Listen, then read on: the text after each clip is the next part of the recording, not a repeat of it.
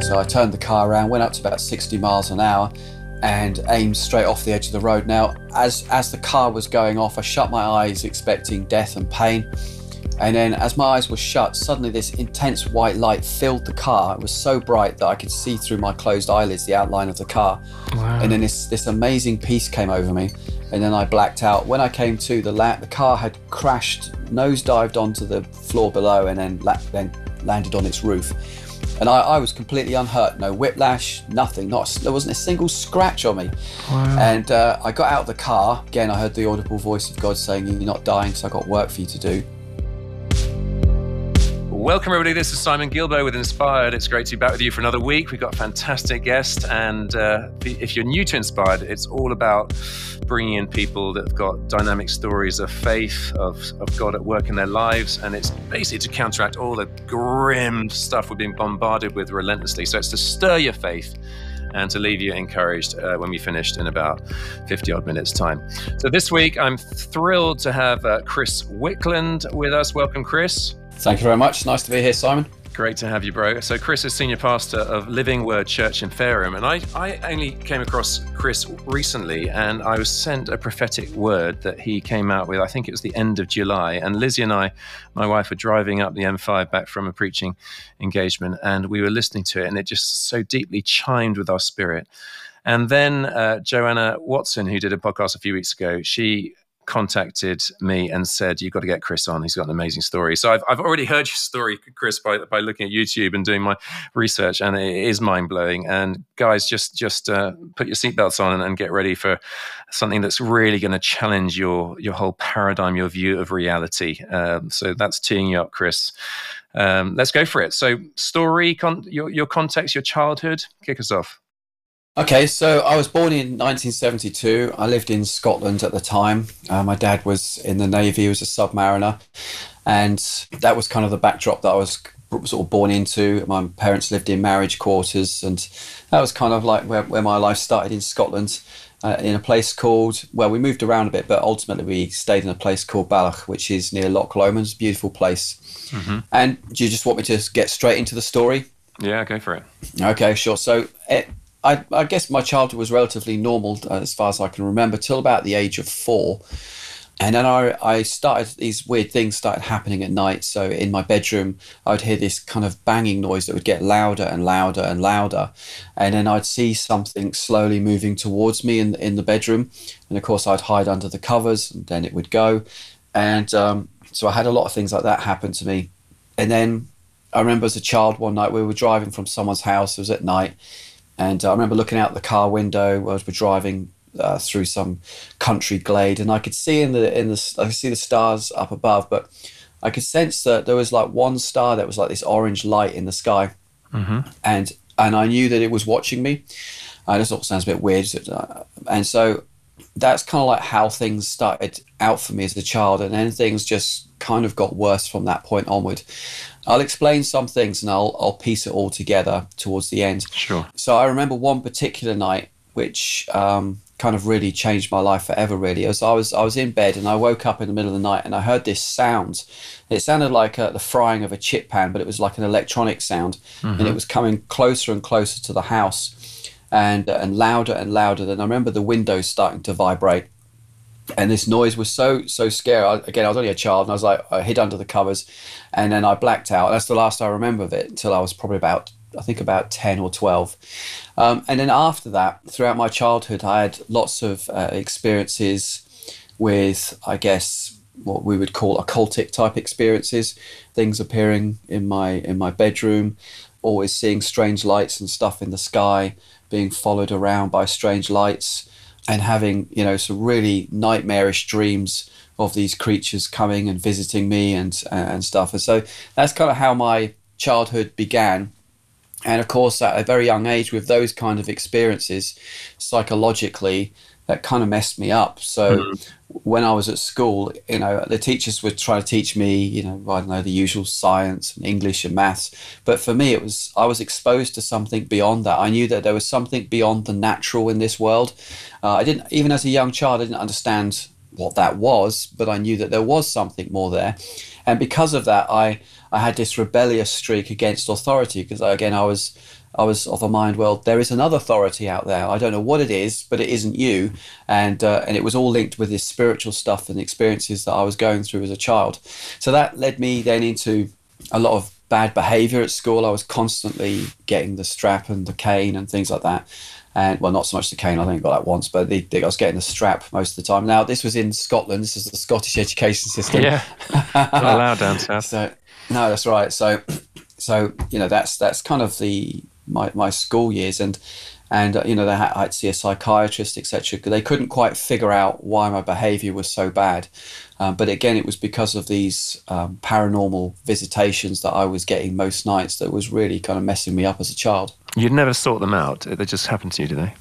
Oh no, I absolutely no. Because you know, as a three, four-year-old, you wouldn't have any understanding as to what that kind of stuff was. It it just started happening to me for no apparent reason. Hmm.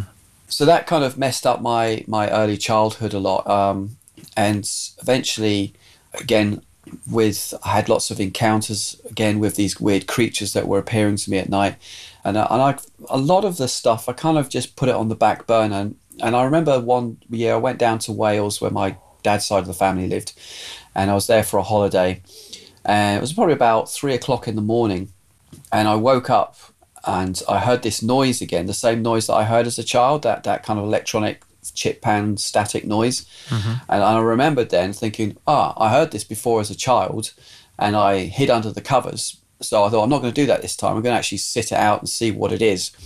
And this noise got louder and louder. Again, the windows started rattling and vibrating.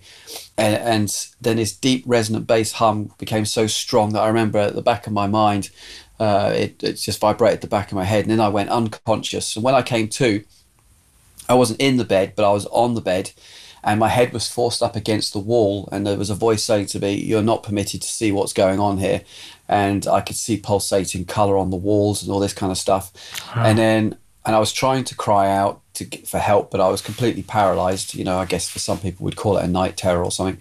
I was completely paralyzed, and then there was this sound of this large explosion and sound of jets rushing past the house, and, and it all ended suddenly and and then after that again I was getting more and more experiences with you know visitations and various things going on in my childhood so by which time this this stuff had really really messed me up I had lots of other weird things happen to me one of my a weird memory happened to me in Scotland as a child I was about I think I was about 5 and we used to go to the park every day after after school and uh, I went to the park and uh, I went through these bushes. And as I went through these bushes, I heard this clap round my ears.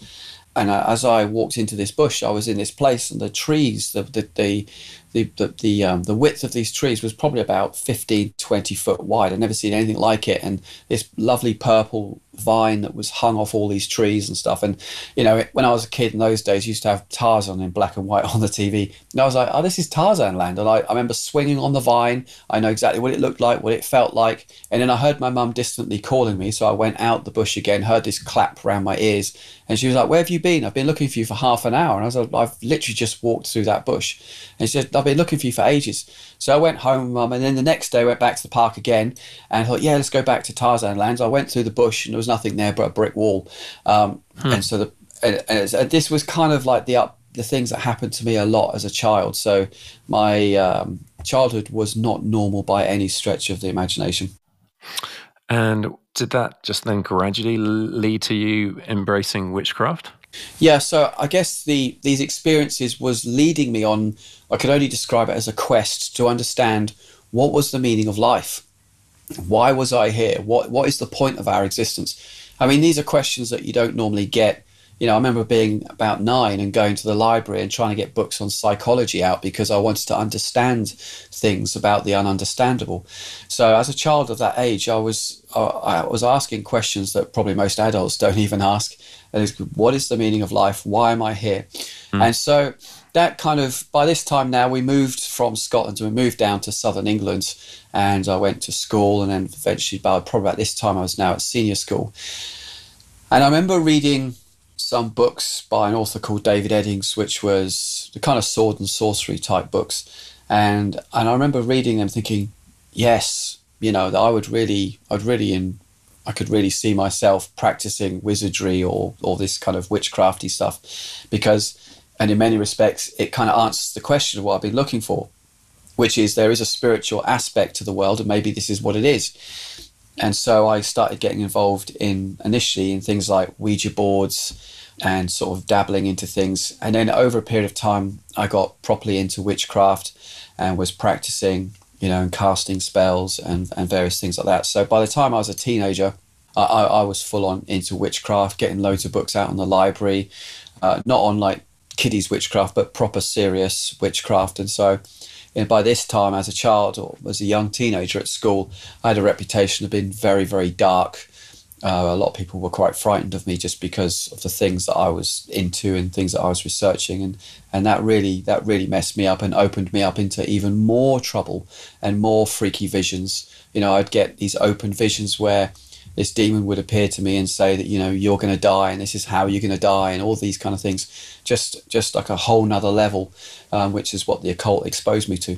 Hmm. When you did, did spells on people. Did they work? What, what, can you tell us a bit of that stuff? Oh, there's one I'll I'll say, and and I, I feel really ashamed of myself every time that I think about this. Um, but there, there was one particular night where these guys uh, that I was hanging around at this kind of gang, and these guys were constantly causing trouble, and and so I remember one night that I uh, just something dark came over me. And I remember walking around their car several times and speaking in demonic tongues, and didn't really think anything of it.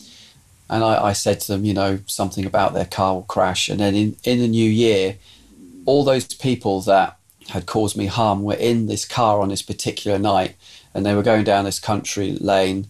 And uh, foxes ran out in front of the car. They went to steer out of the way, but then suddenly the, the wheels just locked and the car flipped out into the air and crashed, and people got flung out of the car. No one died, but they were all, you know, they all had broken arms and stuff like that. And so that was probably, probably one of the most powerful things that I'd seen just from practicing witchcraft. Which, uh, if I'm honest with you, I don't really like talking about it, but yeah. I, I, it's in part you have to say it because a lot of Christians, they just don't understand. Yeah. And and and because the dark side of things is so powerful, it makes me realize and know and understand implicitly that as a Christian, what's on the right side, on God's way, is far more excelling than anything Satan can do. You know, God is so much more wonderful, so much more powerful than any any of Satan's parlor tricks. Yeah. Well, I mean, I wanted you I was so keen to get you on because, um, you know, my context, Central Africa, loads of witchcraft, and and I tell those stories in the West, and I know some people are like, "Dude, you just lost the plot," but others like, mm, "Well, maybe it is just our cultural sort of." Worldview blind spots and that's what i'd say it is and so i, I think you know we, we don't want to glorify satan at all in this podcast but we but i, I do want to sort of delve into it because it, i want to sort of shatter the illusion that, that, i mean there is so much more going on isn't there than, than meets the eye? Yeah, I mean, it's basically atheism is is that it's that scientific mindset that I came out of the Enlightenment era, where we did away with the spirituality side of Christianity, and it all became about theology, and then it became about knowledge, and it all became about science. But the problem with that, as you threw the baby out with the bathwater, is that there is a supernatural aspect to this world, and so here in the Western part of the world, where it is all about atheism and intellectualism and rationalism, I find it ironic that in a postmodern society that people are simply unable to accept the spiritual reality that is all around them all of the time. You only yeah. need to look in Daniel chapter 10 to see the heavenly warfare that's going on. Yeah, yeah. So things got darker, darker. Keep going. Yeah, and so um, that kind of went on for a few years, and then it came. It all kind of came to a, a crunch point, really, uh, where where everything changed for me, uh, which is really now the story of my testimony of how I became a Christian. And I remember one day going to a local wood to do another witchcraft ritual. And as I was coming back home, just out of the wood, I immediately heard this voice speak to me. and when he spoke to me, it was like, I can't describe it. The Bible says he speaks, his the voice is like the voice of many rushing waters. It, it was kind of like that. And it was it's beyond describing as well. It was like everything in my spirit and within me resonated to my creator in an instance like, ha, it's him. It's mm. it's my creator. It's speaking to me, and everything within me resounded like a like a crystal in tune, just to that to the, to the voice, the note of his voice. And in the instant that he spoke to me, I knew that it was Jesus. I knew that he was the creator of everything, and I knew that he was God. That was my instant theological download wow. from him him revealing himself to me. And in that instant, he said to me, "Will you please stop what you're doing? Come to know me. You can be forgiven for this." You, sorry, you had no theological, you know, you'd never read the Bible, no, no context at all? No, absolutely nothing. No Sunday school upbringing. All my family were all atheists. My grandma, she was into weird stuff. So again, no Christianity there either. Mm-hmm. So so have a have the Christian God, as I called him back then, knocking on my door like this mm-hmm. was was unusual, and and so and I didn't really understand what he was saying. What, what do you mean I can be forgiven for this? What do you mean come to know you? What do you mean by, you know, stop doing what you're doing? So I just ignored it because I just didn't understand what he was talking about. Now you must understand that at this time, me having open visions of demons talking to me, etc., was not unusual. So to have God come and speak to me, in one sense, was unusual in that it was God for a change, but it wasn't unusual either. Oh, and just prior to this as well, I remember whilst I'm talking, there was another experience I had. Now, because I was in a dark place at the, at the time and I was really depressed, my mum and dad had split up, and this is before I, this this voice spoke to me. I remember I was taking, you know, at the time kids were doing things where they were taking aerosol gas in cans, you know, they were squirting it into their clothes and then breathing it in, mm. and I was I was doing that because I was really depressed, and I, I I remember falling unconscious, and then when I came to, uh, I had I had this horrendous vision and Satan was in my bedroom, and so was God. And they were arguing about my soul. I couldn't quite remember what they were talking about, but they were talking about who was going to have ownership of my soul. And I couldn't look upon God. He was so he was so pure and he was so holy that it it physically pained me as much as I struggled to actually look upon him. I couldn't couldn't look upon him. It really just hurt my eyes. It was like you can't look at it. You can't look at him.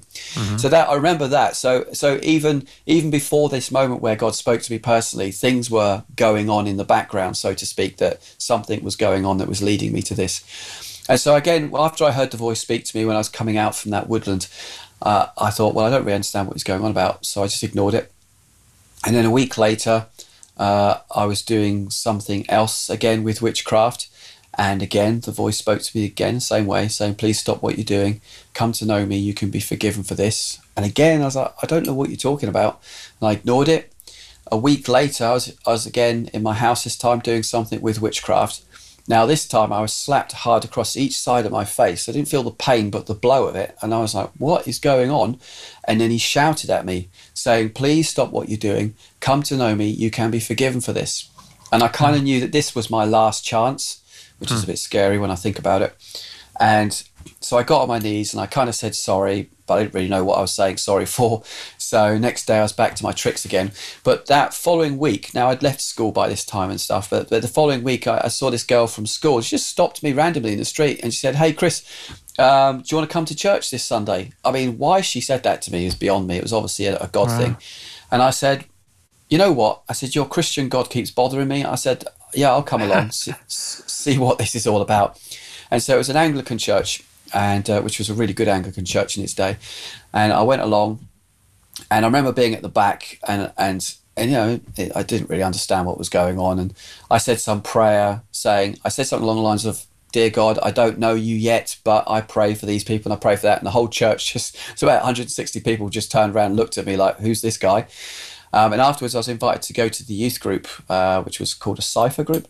And I went to that youth group, and, and and this was the bizarre thing was I was sat in this room. Now, bear in mind, I was very, very uh, sensitive to spiritual things. Mm-hmm. Um, I could sense in this room this massive force, which I now recognize as the person of the Holy Spirit. And mm-hmm. I could see all these Christians were linked into this this force that I could feel in the room. And I was bemused because I could see they were linked into it, or him, as I now know, but they weren't aware of it. And I was, I was thinking, but this is peculiar. They're connected into this this mighty power, but they're not even they're they're not even aware of it. And so I kept going to this group because it was like, what is this? What is going on here? Hmm. and then and then I realized, you know, I got the gospel message through the youth leaders and things, and then I realized that actually the thing that I'd been looking for all my life was not found in the occult or found in witchcraft, but was found in Jesus. And so that kind of began my life as a Christian then. So, was it dramatic in terms of were demons cast out of you? Did you need exorcism yourself? Yeah. So, when I came from witchcraft to Christ, I had a lot of problems, which at that time the church didn't really know how to deal with and probably didn't recognize it. Uh, I'd, I'd have these waves of depression. You know, one minute I'd be fine, and then suddenly this dark cloud would just come upon me, um, and I would just just want to take my life or something like that. This isn't like people who might be suffering from bipolar or something. This this is a this is a, a demonic kind of depression. It's very it's, it's different, and it just just comes on you just like that. Hmm. And so it, it, got so bad one night that this was as a Christian. I was in my room doing reading my Bible, and then suddenly th- something switched, and I just thought, "That's it. I've had enough of this. I just want to take my life." So I got inside my car, and I drove up to a place called Portsdown Hill, uh, which is really high up on the south coast, and it's a good vantage point to look at all the ports in, in Portsmouth and stuff. It's so high. And I found a good place to drive off the edge. This was at night. So I turned the car around, went up to about 60 miles an hour, and aimed straight off the edge of the road. Now, as, as the car was going off, I shut my eyes, expecting death and pain. And then, as my eyes were shut, suddenly this intense white light filled the car. It was so bright that I could see through my closed eyelids the outline of the car. Wow. And then this this amazing peace came over me, and then I blacked out. When I came to, the la- the car had crashed, nose dived onto the floor below, and then la- then landed on its roof. And I, I was completely unhurt, no whiplash, nothing. Not there wasn't a single scratch on me. Wow. And uh, I got out of the car I was complete. I was really angry because I was like, oh man, I failed at killing myself. And again, I heard the audible voice of God saying, "You're not dying, so I got work for you to do." Hmm. And uh, I clambered to the top of this hill, and bear in mind it's quite late at night now, and this white car pulls up, and that sounds really cheesy, with some bearded old guy in it, and he just said to me, Would you like a lift home? And I said, Yes, please. So when I remember getting in the car and suddenly I kind of came over all weird, he didn't ask me where I lived and everything became really kind of dreamlike and and I, it was all kind of transient. And next thing I knew, he'd driven me to my house. I didn't tell him where I lived and he just dropped me off and drove off and that was the end of that. So, you know, that, I believe that was uh, quite a, a serious angelic encounter that night. Yeah. So um, w- w- I mean, would you articulate that as a, a, spirit of death that was telling you to kill yourself? I mean, I've, I've, I've known other people with demon possession that the spirit says you need to end your life now. Was that it? Yeah, it was what it was that kind of thing, you know. And you could hear these voices saying, "Just do it." Um, and so after that, I realised I had a, a, problem. And at the time, some people in our church were going to a full Gospel Businessmen's Fellowship International meetings that were being held once a month, mm-hmm. and it was there that I went forward for prayer to be to be healed of this. And I went forward to these guys saying, "Look, I've been trying to commit suicide, etc., and I've had enough of it." And they just prayed over me. They spent about 10, 15 minutes praying over me, and it worked. Uh, I it just the depression just left me. It had gone, and it I, it was almost overnight. I became a different personality. There was like this whole new me that I'd never seen before. People were like, "Who is this guy?" You know, I had a sense of humor, whereas before I never had a sense of humor at all. Um, and it just changed me and that really helped me then establish me as a christian and helped me then i could work through a lot of issues. And in time i moved to another another church a little bit a few years later and there was more of a charismatic church and they they had a bit of deliverance ministry and they spent some time sort of giving me some counseling and delivered me of some stuff and and that really helped me a lot. And uh, and then you know through through lots of good Christians being very patient with me, um, they took me from pretty much a mental wreck uh, and turned me into uh, into a reasonably sane young man. yeah, I mean, we, will come to it shortly uh, in terms of your your prophetic gifting, uh, but what I liked when I listened to your prophetic word was that you're just a very normal bloke. There are lots of real wackos in that scene, aren't there? And uh, and you just came across very measured uh, and normal. Hey, folks, I hope you're enjoying the podcast. I'm loving the response we're getting from across the world. It's, it's just wonderful to see how encouraging and inspiring it is being and hitting the spot. Listen, if you are being blessed by it, I'd love it. Basically, this happens under the auspices of our ministry, Great Lakes Outreach, which works in the poorest and the hungriest country in the world, which is Burundi. We're having an incredible impact in the toughest of circumstances. We want to carry on supporting those local folks doing a great job. So if you wanted to, greatlakesoutreach.org forward slash inspired you could make a donation there. I'd so appreciate it. Also, it's word of mouth, isn't it? So gossip this, these podcasts to other people, get them to subscribe, give us a great review. Absolutely wonderful. So grateful to you. So that's greatlakesoutreach.org forward slash inspired. If you want to do a monthly, a couple of quid a month, or, or a one off donation, we'd be incredibly grateful. All right, now let's get back to the podcast.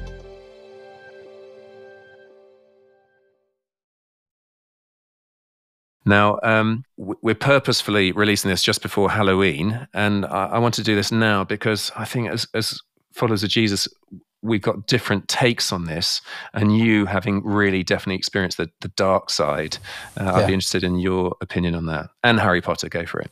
Okay, so the thing is, with like as I said before, part of the things that led me into witchcraft were actually the kind of sword and sorcery type novels, because they're very attractive in that it's darkness and light and there's power, and so a lot of people are attracted to that um, because it gives them a sense of meaning, gives them a sense of purpose, and it's something that they can do, uh, and it's tangible and it gets real results. So you know, who wouldn't want to do it? That was kind of my mindset when I was younger, and so these Harry Potter books and things that we've had and all the films, I have to say, and I probably upset some people that that have done this, but I was very surprised at how many Christians justified allowing their children to see that stuff in the name of entertainment um, and using scriptures to try and justify why they can watch it. And it was like, and I would say to them, I said, I was a witch. I, I was not demonstrative. You know, they asked my opinion. I said I, I used to be a witch, and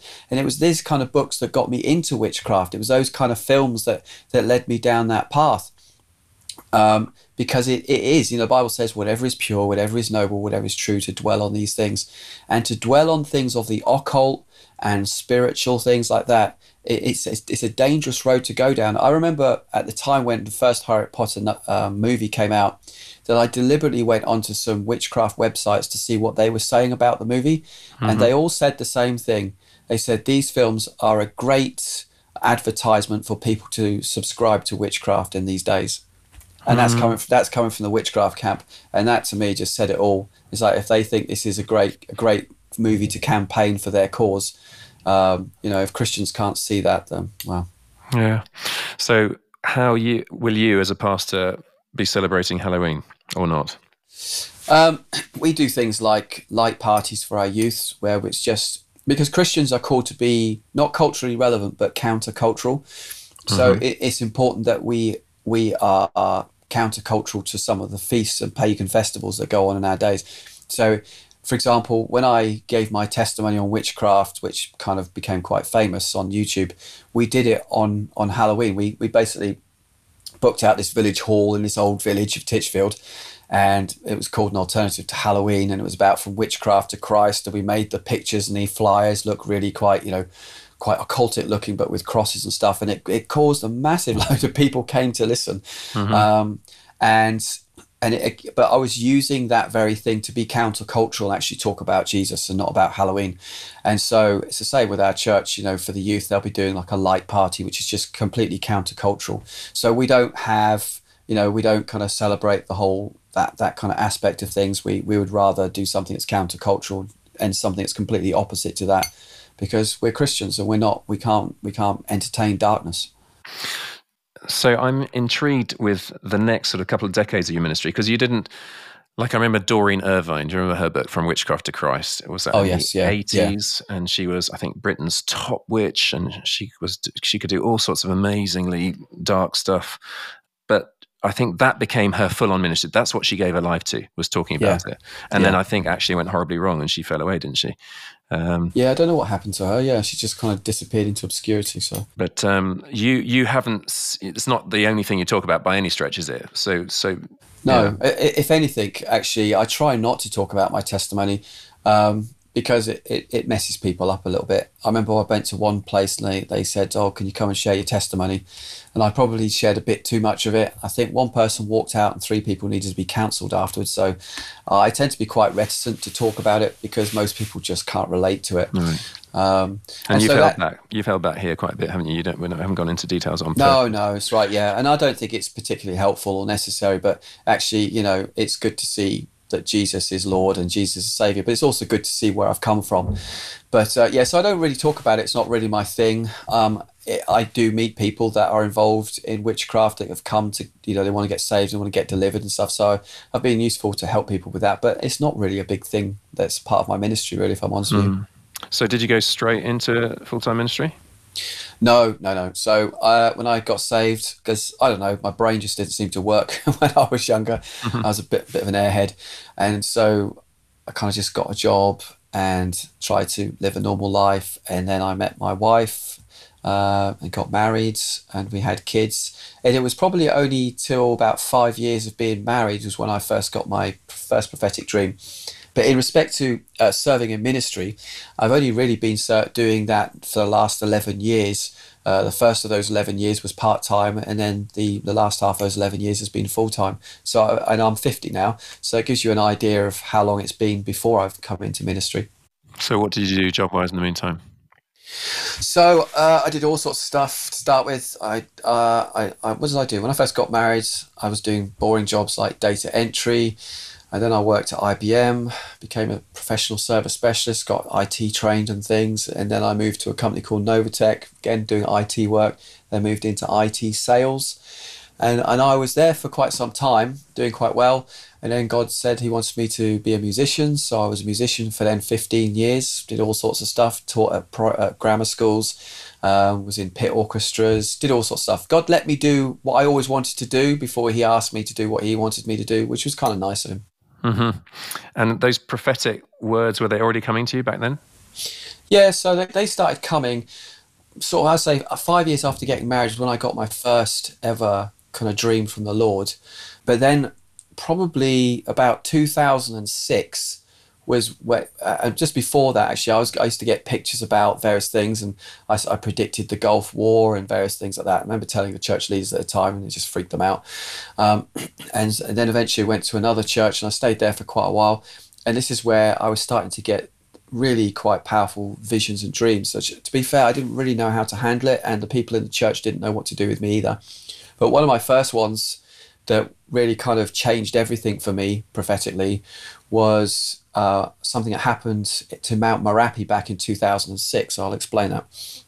So in 2006, I woke up one morning and I was downstairs having a quiet time with the Lord, and I fell into this trance. And in this trance, I saw this this huge volcano, and it exploded, and this pyroclastic flow came down one particular side. And I remember in his van trying to drive away from it.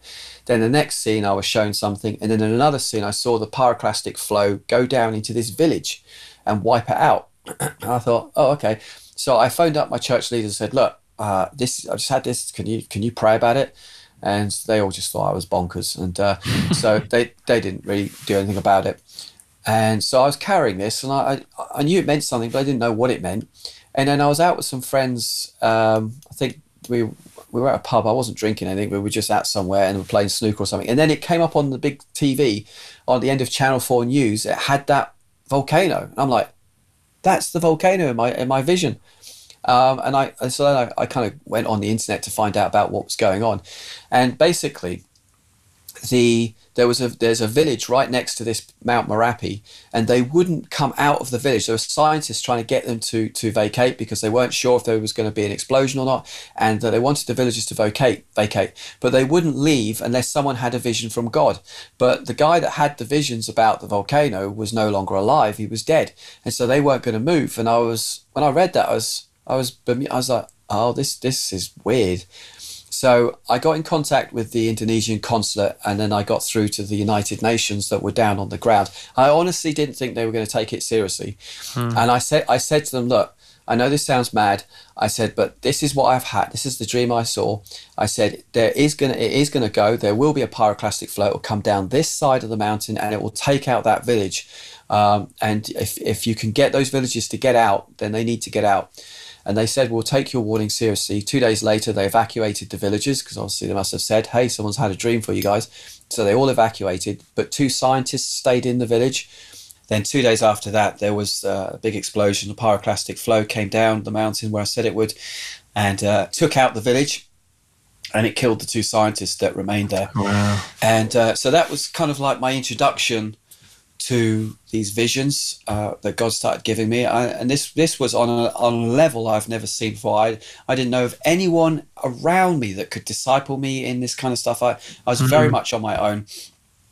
I had at the time church leaders that that believe in prophecy, but they don't believe in predictive prophecy. Mm-hmm. And it's like, but that's kind of ironic because the book, because in the book of Acts, Agabus prophesies that there will be a famine, and uh, sure enough, there was. And then you get obviously the book of Revelation is a massive apocalyptic. so, mm-hmm. but I, I, I, they just didn't believe in that kind of prophecy. So I was in a church that just didn't believe in that, and I was very much on my own. But it was like, what do I do with this stuff? So that was that was kind of like my introduction to the world of the prophetic, which quite frankly it wasn't a particularly fun one, but there we go. Hmm. And but it was a privilege to be used by God in that way. The next one I had was, I mean, I've had lots, but I'm just picking out a few highlights. The next one I had was uh, I, I was in this, I was just dreaming, and suddenly I was transported into this metal train. I'd never seen a train look like this before. It was all kind of looked like it was made of aluminium. It was a really weird looking thing. And we were going around this coastland, and as we are going around the coast, I saw this massive tsunami coming straight towards me. And I knew that within seconds I would be dead. This wave hit the train and everything went black. And then I had a few other um, visions that, again, confirmed that something like that was going to happen, like this massive uh, deluge of water. And this was two weeks before the Japanese tsunami. And then obviously the tsunami happened and I saw it was coming in. But one of the things that the Japanese government were trying to do, they were trying to find one of their one of their trains and it was advertised, or not advertised, but it was shown on the news saying, This is what the train looks like. Does anybody know where, where it is? And it was the exact same train. I'd never seen one like this before. Mm-hmm. and it was the exact same train. So I immediately got in contact with the Japanese government and I said, Look, I know this sounds crazy. I said, but I had a dream and I know where your train is. I said, I gave all the coastland landmarkers by the bridge, etc., and it was going around the coastland at this particular point. And and left it with them. And then two o'clock in the morning, because I remember just being up all night watching the TV, you know, it was so so horrendous. And and I suddenly heard like this sound in the front room, it just and it woke me up instantly. And as soon as I woke up, uh, it was just breaking news that they'd found the train, and it was exactly where it was as where I said it would be. Um, so th- this was kind of like my kind of introduction, really, into the prophetic. Yeah um, which is a little bit wild, a little bit zany. I appreciate, and a lot of people will be like, uh, "I just, I just don't believe that's true. I'm sorry." Or, or the, or, or the Christian skeptic will be, "Are you sure you haven't got a hangover from your witchcraft stuff going on there? Because that doesn't sound like God. That sounds more like you know something of the dark side rather than rather than God." Um, but it's it was all training basically i believe for what god has been sort of leading us leading us to, towards and where we're going. And the times that we're about to come into where i do believe that prophetic voices are going to be needed in this nation for the hour in which we're about to come into. Mm. and you predict do you predict the um, economic crisis as well? Oh yeah so back in there was another one. So back in 2007 i was uh, you know trying to get some sleep and this angel appeared to me in my bedroom. Like he didn't appear in light or anything like that. He was just stood by me. So, but I couldn't see him, but he was there, and, and he and he spoke to me audibly, and he said on and he gave me a date. He said on this date something's going to happen. It's going to be really bad for the UK economy. Um, and this was three months before the stock market crash of 2007. Now, bear in mind, up to this time, for the last probably 10, 15 years prior to that, I'd have been having loads of dreams and visions about the mother of all stock market crashes. 2007 was not it. 2007 was really the blip that will lead to it, which we're coming up to very soon. And so, and I said, so I woke up, this angel spoke to me, and as he said the date and the, and, and the, the dates and the day of when it would happen, his words were kind of written across my eyes. You know, when you look at a light for too much and you shut your eyes, you get that retina burn. It hmm. literally mm. retina burned the date onto my eyes. So every time I blinked, I could see the date. Um, and I again, I remember telling the church leaders. So I, moved to a different church this time. Sound like I jump around a lot, but remember, we are talking about twenty years. It was only like three or four churches in that time, mm-hmm. and and so I remember speaking to the church leaders, and, and they were like, "Okay, we'll we'll we'll we'll park that. We'll see if it comes to pass. So they had a different take on it, and sure enough, I remember taking the day off and uh, and watching the stock market collapse in in America. It went it dropped at that time seven hundred and seventy seven point seven points. Um, and then that led to a, a long recession, well, a, a, heavy, a, deep recession that we had from 2007 into 2008. Uh, but then God gave me lots of other dreams about the economic collapse that's still to come. So what happened in 2007, as bad as it was, is really a blip compared to what's coming, unfortunately. And so, yeah, so that was another thing that, that, that God gave me, quite very predictive and very date predictive as well. And I'd never had that before. I'd never had God give me a specific date before. So, so I read about you um, sort of dying. Can you can you talk about that yeah. So in 2000, I don't know what the date was. It was uh, about two and a half years ago from today, which is year 2022. I was um, out at a trampoline park with my kids, and with no warning, no, just out of the blue, I had a basically a cardiac arrest, and I died right there on the floor. Um, and I had these two poor guys in the in this trampoline park pounding away at my heart for 20 minutes, giving me four electric shocks before eventually I came back. So I was clinically dead for 20 minutes.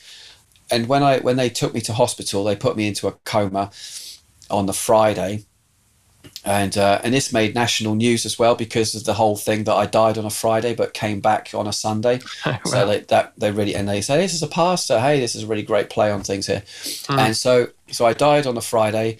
Like they managed to resuscitate me after 20 minutes. They put me into an induced coma because it was I was in such a bad state, and and then throughout those couple of days, doctors were saying, look, all the tests show that he's got severe brain damage if he does come back, if he if we if he even comes out of this coma, he'll probably be spending the rest of his life in a rest home, hmm. you know, because he'll be so mentally disorientated, and the amount of downtime that he had and starvation of oxygen to the brain.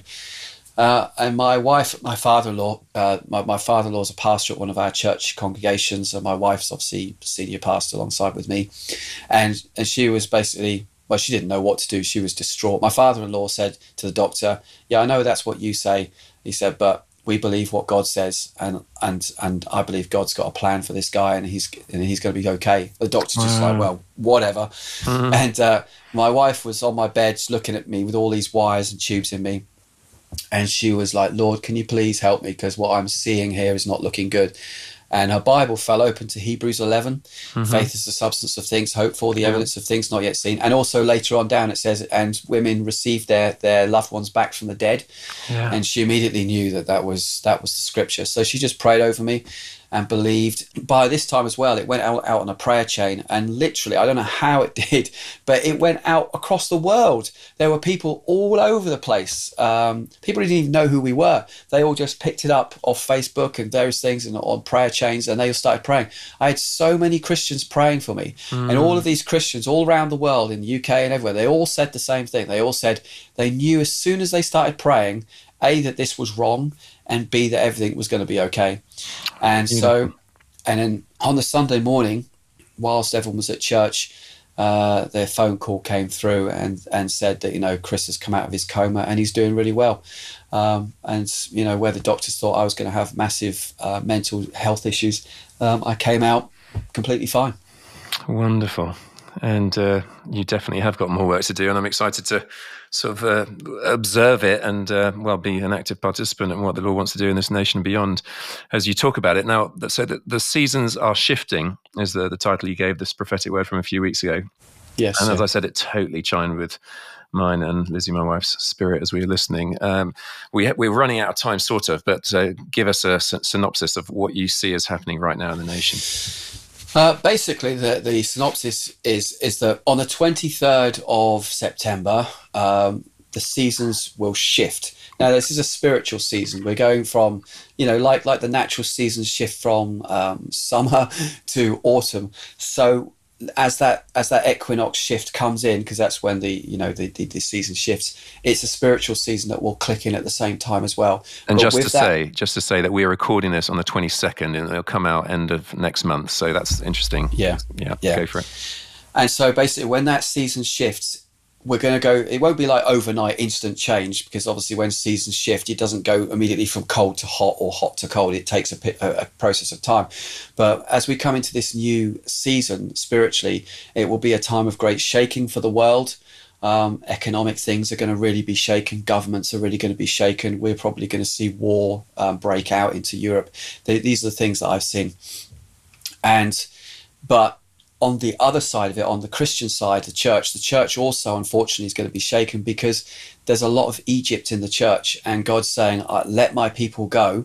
So Egypt has to let go of the church, but also God is saying, "Come out of her, my people," as in get Egypt out of your heart. Mm. And there are a lot of churches which probably have too much Egypt in them, and and when this time of shaking comes, unfortunately, you can see a lot of churches close and and and sadly collapse at that time because too, their, their systems are too based on the systems of the world and not necessarily systems of the kingdom. So you're going to see a lot of what might seem very negative things for Christendom, but actually, this is it's going to be something amazing. God's God has showed me many times it will be the worst of times, but the best of times. Mm-hmm. And out of this seeming ashes of lots of churches being shut down, we're going to see a resurgence of the church just grow. And, and you won't see it to start with because it will be lots of Christians taking responsibility for it themselves by saying, well, we'll just have to do home church then, we'll just have to do house church. And you'll see house churches just explode across this nation because the main churches have been shut down or gone and not all of them, but but a majority of them. And then slowly but surely, those house churches will grow and grow, and they will become the new churches of tomorrow. Um, and I really, one of the things that I feel God wants the church to be ready for is don't worry about the world. Yes, there's shaking coming. Yes, it will shake the kingdom, unfortunately, because although we're of a kingdom that can't be shaken, we do have a lot of worldliness in us, in mm. us, and that has to be shaken out of us. But when it comes to that, it will lead to a much more purified, holier church. And that will be the church that God can finally put his power into. And I believe that's when we're going to come into uh, a massive end time revival. God gave me this vision a few years back called the golden age of the church. And he showed me this graph with these dates, but the dates were fudged out, so I couldn't see them. But I saw this kind of curved line. It started f- like a flat line, but slowly but surely it started moving up and up. And then it hit this point on the graph and it just shot straight up right to the top of this graph, and at the top of the graph were these written, these words written in gold, the golden age of the church, and then that lasted for a period of time, and then it just flatlined again, and it was God saying that this is the last push, this is the last revival before the end of days, this is the the big penultimate thing before you know the return of Christ and stuff that God is going to do in His church. Mm. Now I get a lot of Christians that take umbrage with that, saying, Isn't there a great falling away at the end of the age, etc.? Where are you getting this from the Bible about revival? Well, it says in the book of Joel, it says, Before the great and terrible day of the Lord, i.e., Jesus' return, I will pour out my spirit upon all flesh, etc., etc yes, there will be a great falling away, but it's not that it's not one or the other. You can both have two at the same time. Mm. You only hmm. need to look at the world right now. Here in the West, the church is literally just falling apart at the seams and apostatizing, but the church in the East is in revival. Mm. So it's it's not one or the other. You can have both at the same time. And I do believe that we're gonna God's gonna give a, a wonderful final push to to his church in these last days. Yeah. Well, listen, um, you mind saying this, Chris. Um, I, some people will be listening to this and will think, Simon, why have you got this guy on? Uh, you've lost the plot as well as him. Listen, guys, let me just, let me just quote uh, scripture for all of us, which is uh, was it one Thessalonians one Thessalonians five, uh, 18, 19, I think. Uh, it says, "Do not quench the spirit. Do not treat prophecies with contempt, but test them all." And hold on to what is good. So that's what we want to do, isn't it? That's what you want to do, Chris. That's what I want to do. Absolutely. Um, we, we, will we'll test that, and um, with predictive stuff, you've got a great track record, and and we'll see. And the, the bottom line is that when I listen to that seasons are shifting prophetic word, it, it, my my what it stirred in me was a desire to live more passionately, to live with a greater sense of urgency, to prioritize the right things. So, you know, all the good fruit of the spirit that you'd expect out of a prophetic word. It's and, and to and to reject fear. Again, that's one of the things I've been putting out recently to people. Don't be afraid. Our birthright as followers of Jesus live by faith, not fear. And yet the church, particularly through COVID season, was shackled by fear. And that is not the Spirit of Christ. And so, you know, we are not those yeah. who shrink back and are destroyed, but we're those who believe and are saved. You, you were quoting uh, Hebrews 11. That's the last verse in Hebrews 11. We are not those who shrink back and destroy. We are those who believe and are saved. So front foot, living on the front foot, not on the back foot. Uh, listen, I'm, I'm getting preachy now, but uh, Chris, before we stop, is there anything that you wanted to share that we haven't covered? No, I would like to say that although this this that a lot of the things you've probably people have heard today, you're listening to something which is quite condensed and has taken me a lifetime yeah. to live through. So for the average listener who's listening to it in one hour, what I've experienced over my whole life may just be too much for some people. But and and is like, does this? What is this guy? Does does he even believe in the Bible? Uh, and I'd just like to say that you know I I love the Bible. I'm passionate about the Bible. I've been to Bible college. I study it. I've written uh, books, um, you know, on theology and various things. I I. I I'm very well acquainted with good doctrine, and as as a church leader, I want you know I don't want charismania. I want mm. there to mm-hmm. be uh, I want there to be order and sensibility and things and and and respecting God's house. So I'm not one of these kind of not that I'm not putting, pointing fingers. I'm not a crazy, crazy charismatic. I'm actually quite conservative in my Christian experience and and how I work that out. So, you know, I'm actually quite, for the most part, quite down to earth. But because of my experiences, I, you know, I just see the world in a very different way. Where I've come from witchcraft to Christ, I knew therefore that whatever Christianity had must far excel and far exceed my hmm. experiences spiritually of the dark side. And so my my experience of Christianity is an intensely theological and intensely spiritual one. It's um, it's a sacramental kind of living. It's it's and that means everything. God is in everything. It's it's it's not just about oh I do a secular job or I do a spiritual job. It's like everything is mm. sacramental. Mm. Everything, a whole life is about living for Christ and seeing Christ, you know, and and experiencing Christ in so many things. Amen. Well, uh, can people be in touch with you? Where do you want to point them towards? So, um, if they want to listen to kind of uh, uh, Bible teachings and some of the prophecies, I, I host a, podcast station called Storehouse Seven Ministries. That's Storehouse, then the number seven, then Ministries, and you, that's a YouTube channel, and it's also a podcasting channel on all the podcasting platforms. So you can listen to a lot of the, of the content there as well. Um, and Living Word Church Network is a small bunch of churches down on the south coast We've got one in Titchfield, one in Purbrook, Fareham, um, and and stuff like that. So yeah, so we're we're in this area. So and if people want to contact me, they can email me at chris at lwcn.uk. That's it, chris at lwcn.uk if they want to ask me any kind of questions. Thanks, Chris.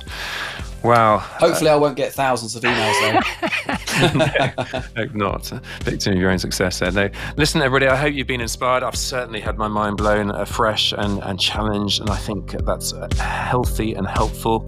Um, and I'd love you to share this podcast with the right people, people that uh, need likewise stirring and challenging and perhaps shaping in, in how they view reality. I think it's a massive blind spot in the Western Christian worldview. Not that it's that sort of, uh, it's just one of those, but uh, give us a great review, please. Uh, gossip the podcast to other people. If you want to be in touch with me, simonguillebaud.com or the other social media platforms. We'll be back again next week with another fantastic guest. I want to thank Adam Thomas Steer for the editing and Mike Sandyman for the mixing. In the meantime, you guys take care. God bless you loads and toodaloo.